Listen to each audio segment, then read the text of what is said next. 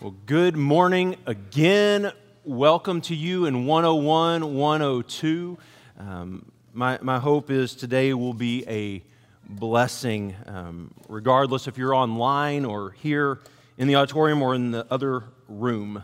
Um, we've been in this series now, this is week eight. Um, and we've been adding these words to our vocabulary that I believe are so important as we try to live in a world that is full of anxiety. Um, there, our, our, world just seems like at any moment, if you light a match, it could go up in, in flames. And these words that we've been adding um, are, are not new words to us, but I think they are words that are so important and fundamental to our faith and if we can begin to grasp these words and, and commit them to our mind and our heart, they will give peace and joy in the midst of a very anxious world. And the words that we've talked about over the last several weeks are these gratitude, purpose, unity, sacrifice, serve, confident, belonging is what we did last week. And the word this week is going to sound completely ridiculous when you hear it because you're going to think, what in the world? But the word is this it's proximity proximity. So I'm going to start in Philippians chapter 4 and verse 4. Rejoice in the Lord always. I will say it again, rejoice. Let your gentleness be evident to all. The Lord is near. Do not be anxious about anything, but in every situation, by prayer and petition, with thanksgiving, present your requests to God and the peace of God, which transcends all understanding, will guard your hearts and your minds in Christ Jesus. So here is the question I want to begin with this morning Is it possible to not be anxious? Is it possible to not be anxious? Anyone ever anxious before? Anyone ever struggle a little bit with these anxious thoughts and fears? Our world, as we said way back in February, um, we did a series called Peace and Quiet, where we talked about the need to slow down because the incredible fast pace of our world and the fast pace that we live at right now. And, and in March, it seems like someone hit the pause button and instead of hitting play at some point, they just hit slow motion. And so there's this just perpetual, slow, where is new normal? Where is normal? What does normal even look like? And there is this anxiousness, this angst that comes from not knowing when this ends. You remember the very first Sunday of this? I, I know you write down every single word I ever say in sermons. Um, and so just pull out your, your log. Um, this would have been from March. Um, but, but we did a story about a prophet named Elijah. And he talked about a drought that was going to last three and a half years. And this was our first Sunday with no people. There were nine people in this room because there was a, a city ordinance that said you couldn't have more than 10 in a room.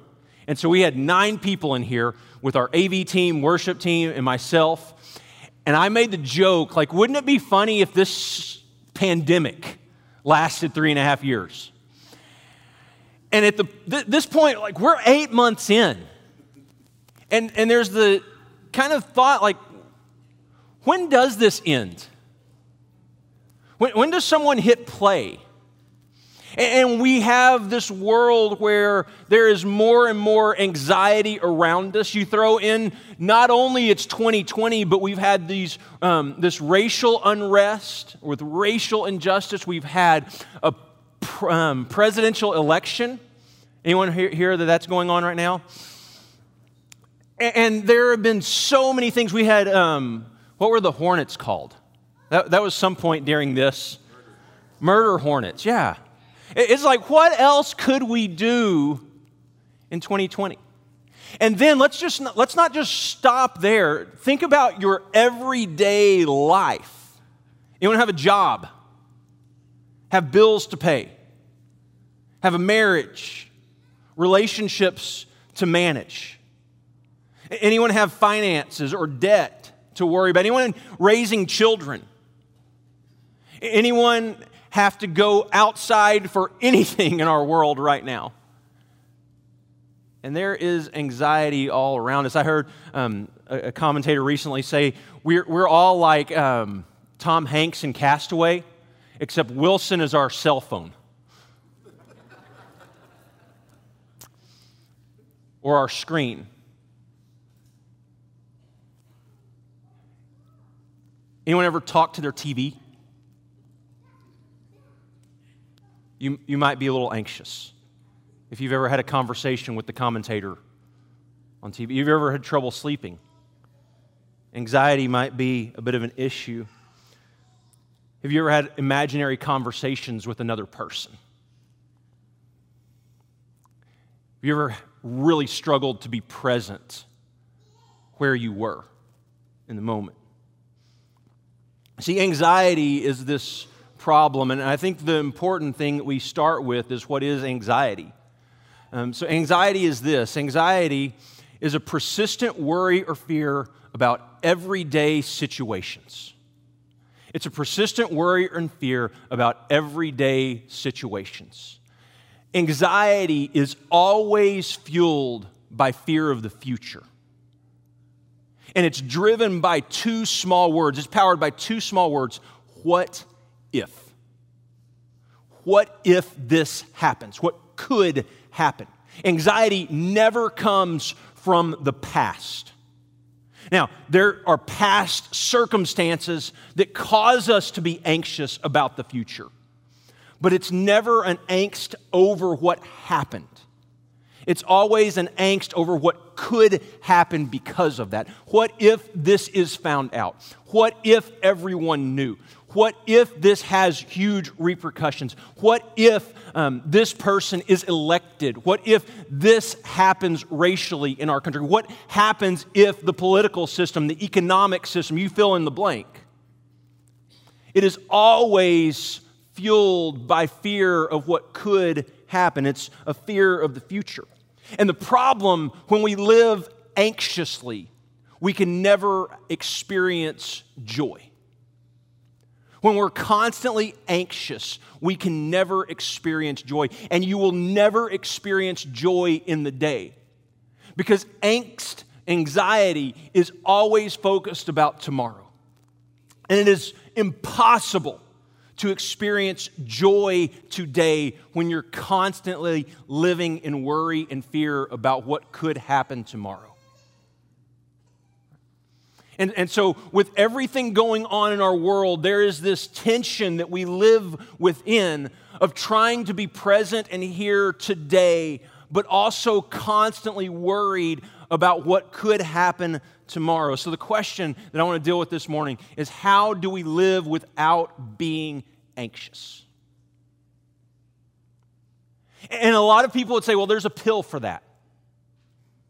But, but here's the problem. And, and, and let, me, let me preface this real quick. I am not saying that if, if you struggle with anxiety, depression, just quit medication, da da da da da. Okay? But, but what our goal is, and whether that is actual medication prescribed by a doctor or self prescriptions of television and social media and food and addiction, pornography, we try to numb ourselves to the fear and the angst. And the problem is when you numb one emotion, you numb all emotions. You can't say, I want to numb out and get rid of anxiety and fear, but I still want to experience love and joy. You, do not get to choose. And so the, the the tension that we live within is being present and loving and experiencing joy today or worried about what could happen tomorrow. And if you live in the what if of tomorrow, you will never experience God's joy today. So, like I said, here's the question How do we live without being anxious?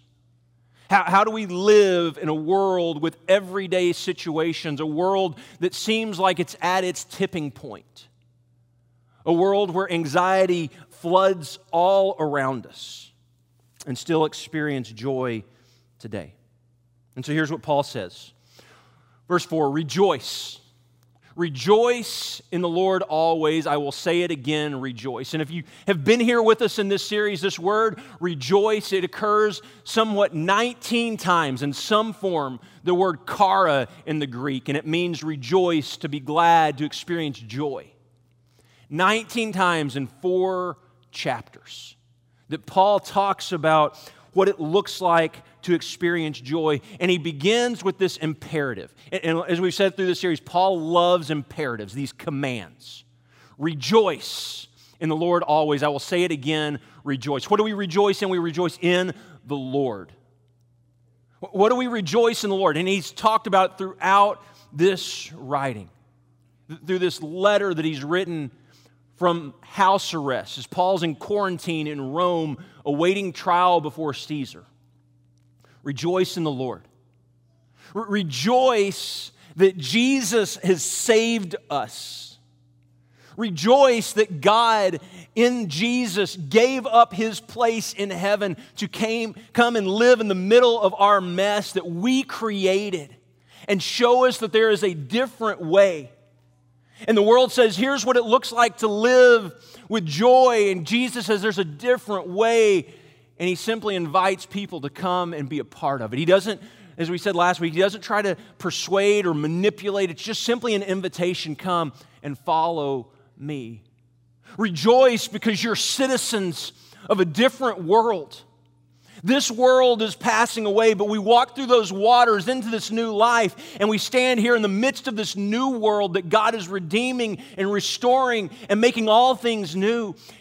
Have joy because of it, rejoice because of it.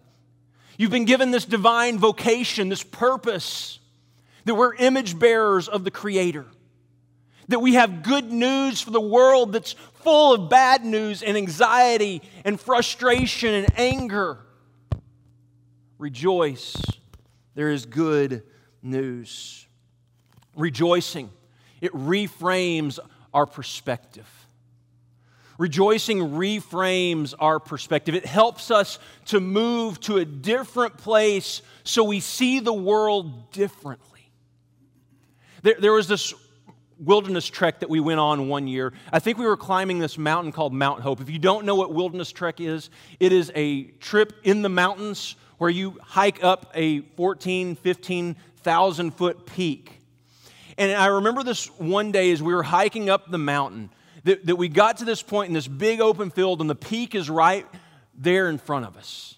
And it's like, okay, we, we have maybe, maybe another 30, 40 minutes and we're going to be there.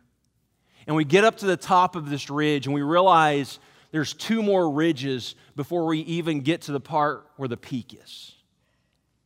What, what happened in that short 30 minutes? Our perspective changed. I moved to a different place and I was able to see things differently. Are you anxious? I think Paul would say.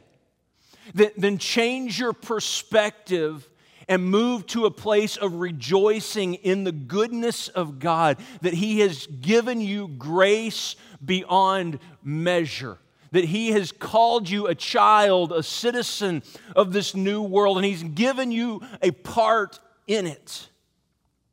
And he goes on to say this Let your gentleness be evident to all. This word, word gentleness, the only time it occurs in the Greek New Testament, and I translate it um, gentleness, but I think a better translation is reasonableness.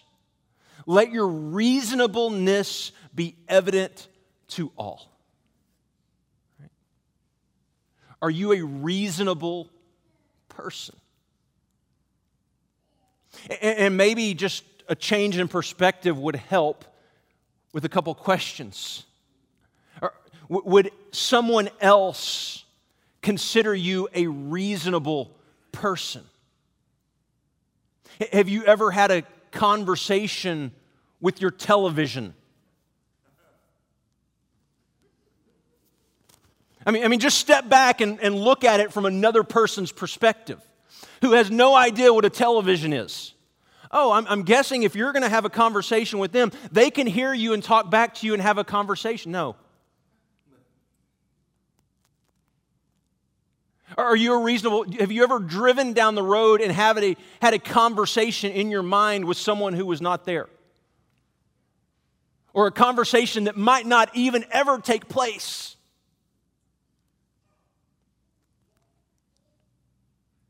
Look at debt.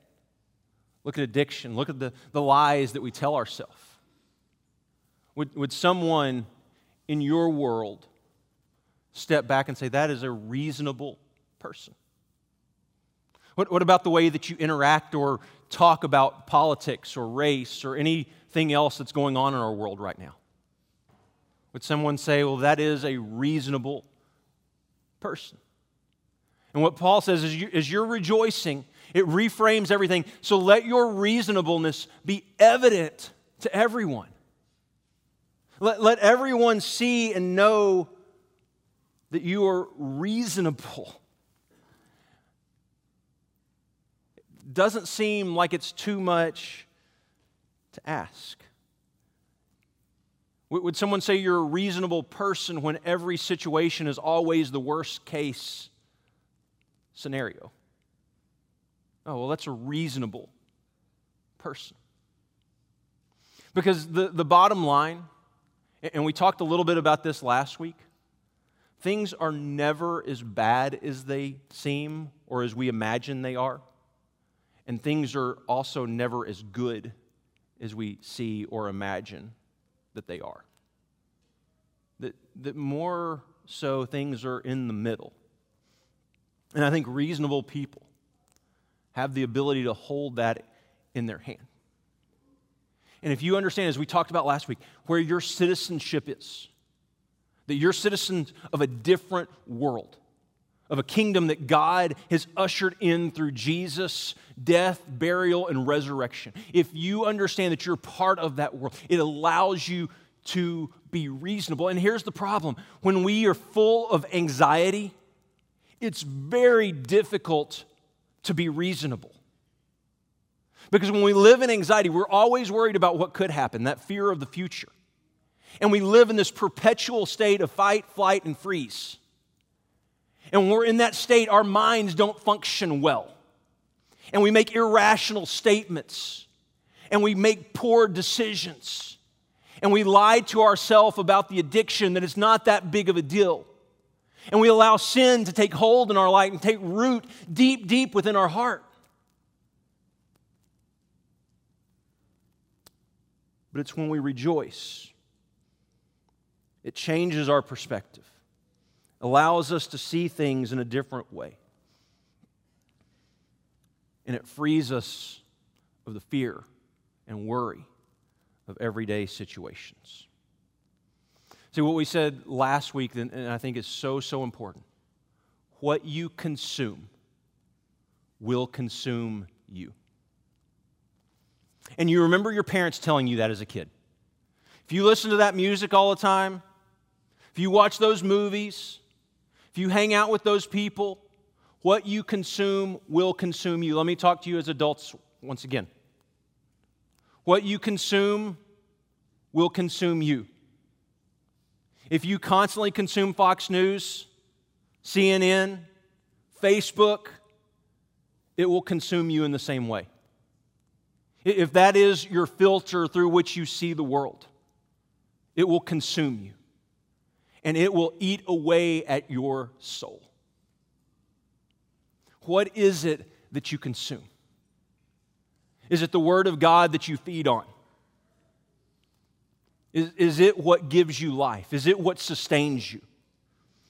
Is it what allows you to rejoice in God's goodness because we're constantly reminded of what God is doing? Let your reasonableness be evident to everyone. And he goes on to say this, verse 5 The Lord is near. So let your reasonableness be evident, let it be seen by everyone. The Lord is near.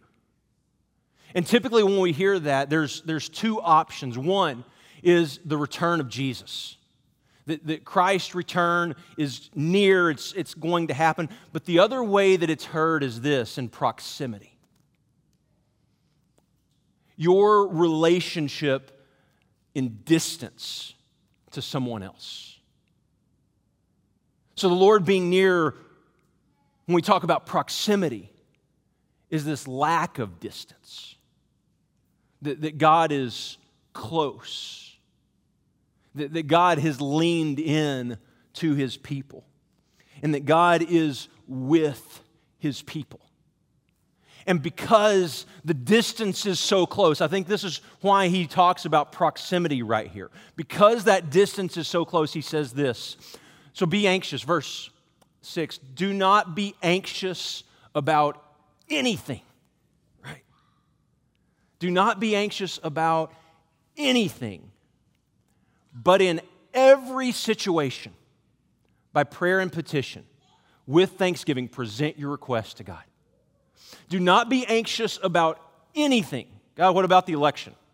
What, what about racial injustice? What about school? What about a pandemic? What about um, medicine? What about our finances? What about our debt? What about our addiction? What about our family? What about our kids? What about my marriage? What about, you can fill in the blank. Do not be anxious about anything. Is it possible to live without being anxious? Is it possible to go through a day not worried about it? But because the Lord is near, don't be anxious. Anxiety will surface, it will come up. But when it does, here's what happens anxiety is our prompt to pray. It's our prompt, it reminds us. Do you, do you ever, back before cell phones, now we use reminders. I needed to remember something for my sermon this morning, and I put a reminder on my phone last night so it lights up at 7:15 this morning, reminding me to pick up what I needed. Back before phones, before Steve Jobs came along, people would tie a, a, a string around their finger or write something on their hand. It, it was a reminder. When you saw it, it triggered it. And I think there's this internal prompt, this internal reminder that all of us have with anxiety. That anxiety is this prompt to stop everything that's going on and pray. How, how do we do that? How do we pray? Do not be anxious about anything. Going back to verse 6. Do not be anxious about anything, but in every situation, all of those situations that cause worry and fear, in all of those situations that call worry and fear, by prayer and petition with thanksgiving. Thanksgiving because we've re- rejoiced in the goodness of God. We rejoiced in God's grace, that God smiled on us, that God loves us, that God is near. Present your request to God. So, so he gives us these reminders rejoice, which reframes our perspective. Remember that God is near, this proximity statement. And pray is this prompt, this reminder that when we face anxiety, that God is near. But here, here's the beauty of this. On the other side, there's a blessing. It's not just, hey, here's what you need to do. Here's your command rejoice, remember God is near, pray. Okay, y'all, y'all got it, go. But on the other side, there is a blessing. Here's what he says in verse 7 And the peace of God. Anyone want peace right now? Would peace be a good thing right now in our world? Would peace be a really good thing in your anxious spirit? From the worry and fear of everyday situations. And the peace of God, which transcends all understanding, this word transcends, goes beyond, goes beyond anything anyone would understand. Why, why would he say that? Think, think about context again. Paul is facing trial in Rome, he's under house arrest, he, he's quarantined, right? He's in Rome waiting to face Caesar in a situation that everyone would look at and say, There is no way you can have peace. And he says, No, that's not true. Because the peace that I have goes beyond anything anyone could possibly understand. Because what everyone else sees is the world as it is. They see the violence, they see the conflict, they see the fighting, they see the anger, they see the, the unjust, they see the angst. There is no possibility that you could have peace and joy in the midst of this. Paul says, No. No, there is. There is a way. It is possible to live life free from anxiety, free from worrying about what would happen, what could happen tomorrow. It transcends all understanding. Will guard your hearts and your minds in Christ Jesus. The word guard here is a military term. It's what we get when we talk about standing watch. It's someone who, who stands watch to guard a, a prisoner or stands watch to guard a, a Caesar. That the peace of God, which goes beyond all understanding, will guard your heart and your mind in Christ Jesus. But here's what I know about someone who stands watch they have to be present. Right? You can't stand watch over someone from a distance and not be with them. That, that's why I think this is all about proximity the Lord is near. So, like I said, there was this story that we talked about back in March when we started the pandemic.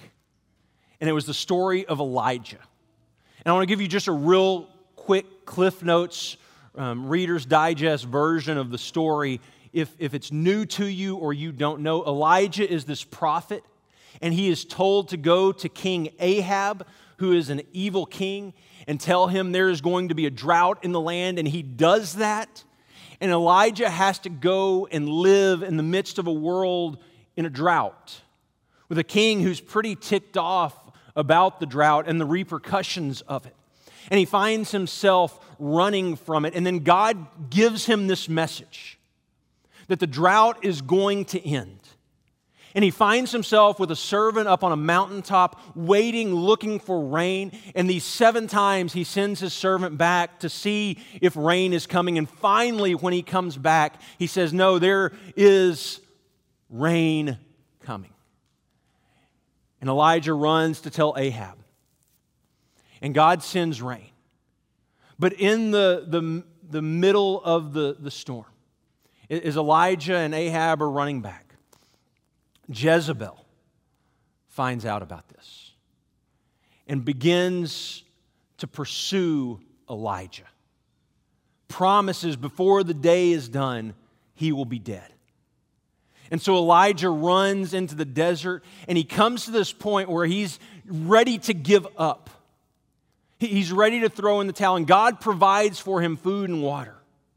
He takes care of him. And then he goes 40 days into the desert where he's hiding in a cave, waiting basically to die. God, I want out of this. I'm all alone. I'm by myself. There's no one else who cares. There's no one who cares. Just take me out of this mess, God.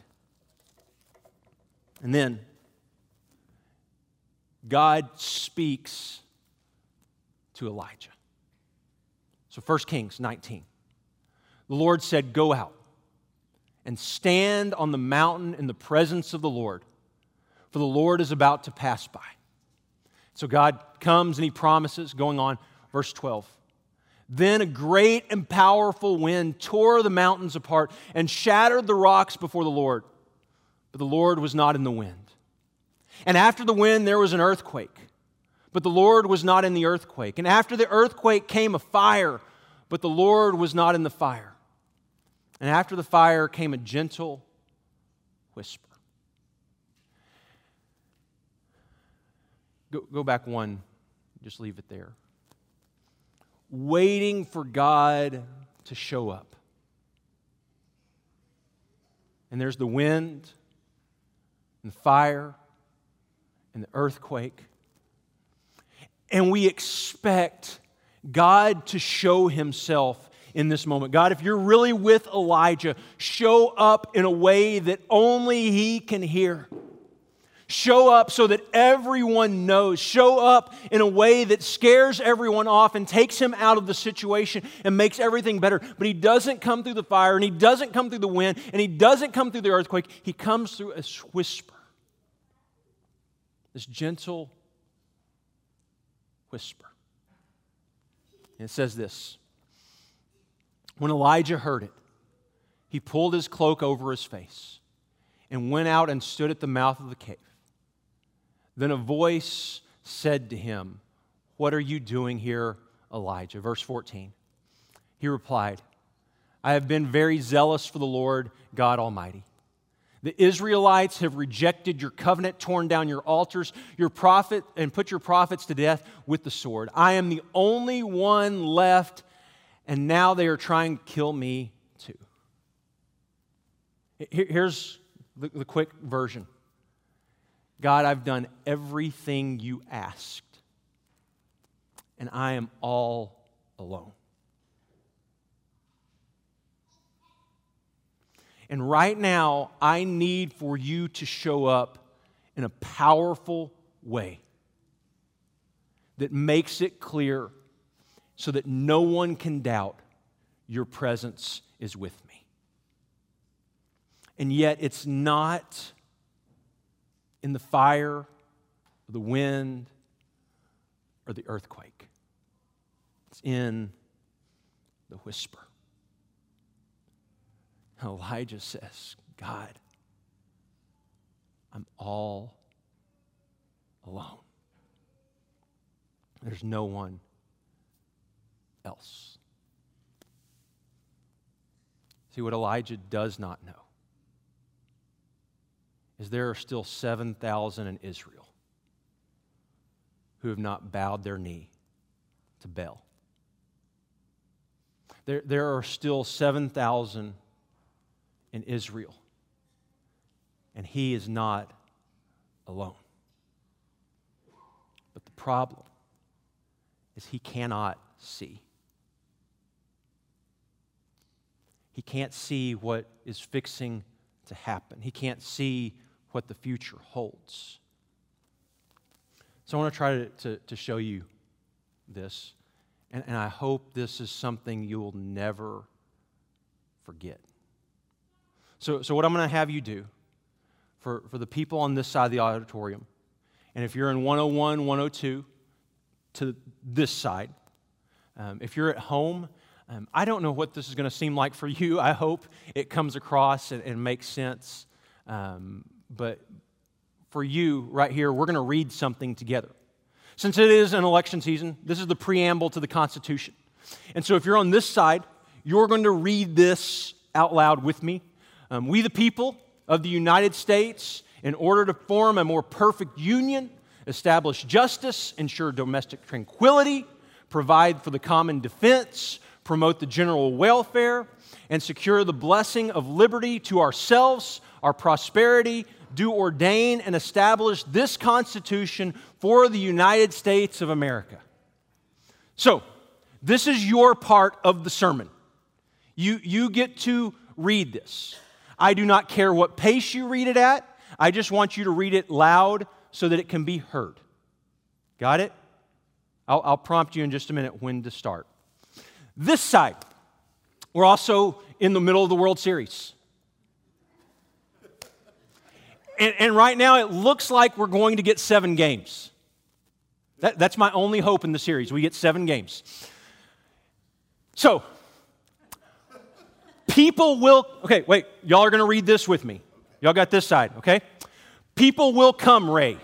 The one constant through all the years, Ray, has been baseball. America has rolled by like an army of steamrollers. It has been erased like a blackboard, rebuilt and erased again.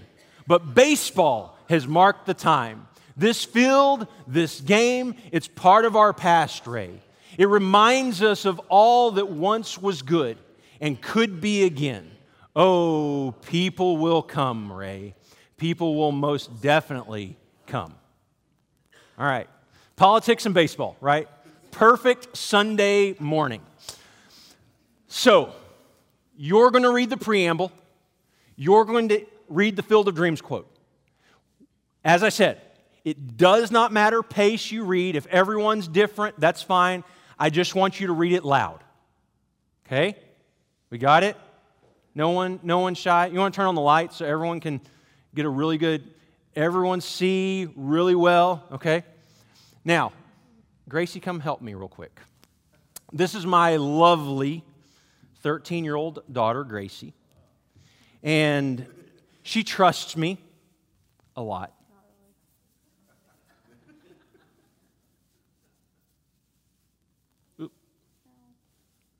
I'm going to pull your hair, but it's okay.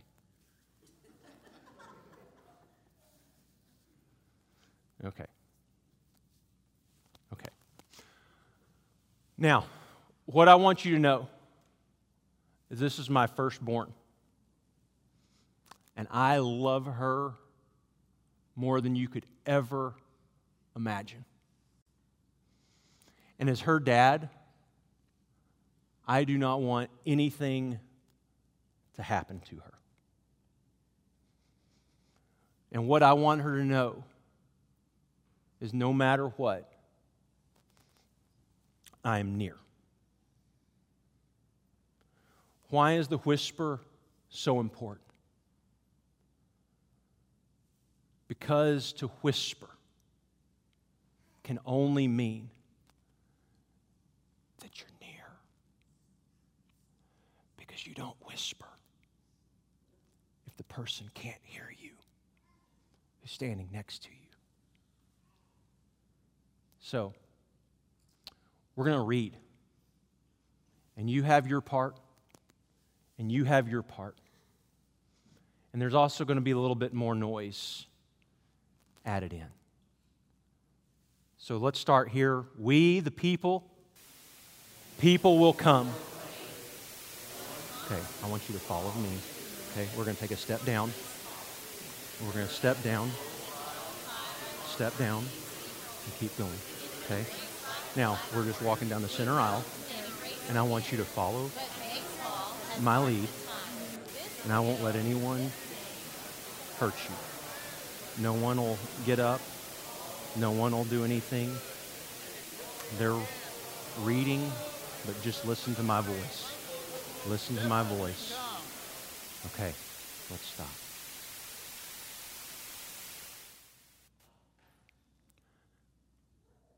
Now, with all the noise, it would be almost impossible to hear. But because God is near, because He speaks in a gentle whisper, Gracie knows that her dad is right by her side.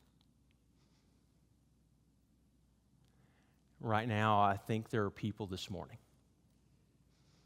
who are worried about what could happen. You're worried about the what ifs, what could be, and what you need to be reminded of is the Lord is near. And he will not leave you or forsake you or abandon you. Because in the story of Elijah, what I want, I want God to come in the thunderous voice and take away the storm. But he doesn't. He comes up right beside Elijah and he says, I am with you always. Don't give up, Elijah. You're not alone. And because God is near, Paul says, in every situation, present your requests, your prayers, your position, petition to God. And the peace of God will guard your heart and your mind in Christ Jesus. Father, we struggle so many times asking the question, God, where are you? But Father, today, let us be reminded that you are near, that you will not leave us, you will not forsake us. And Father, knowing that, the peace of God that surpasses all understanding will guard our hearts and our minds in Christ Jesus. Father, for those today who are struggling with guilt, who are struggling with depression, who are struggling with anxiety and stress, I pray the peace of your presence would guard their heart and would fill their mind with joy. Father, help us today to walk closer to Jesus than we did the day before. We pray all of this in Jesus' name. Amen.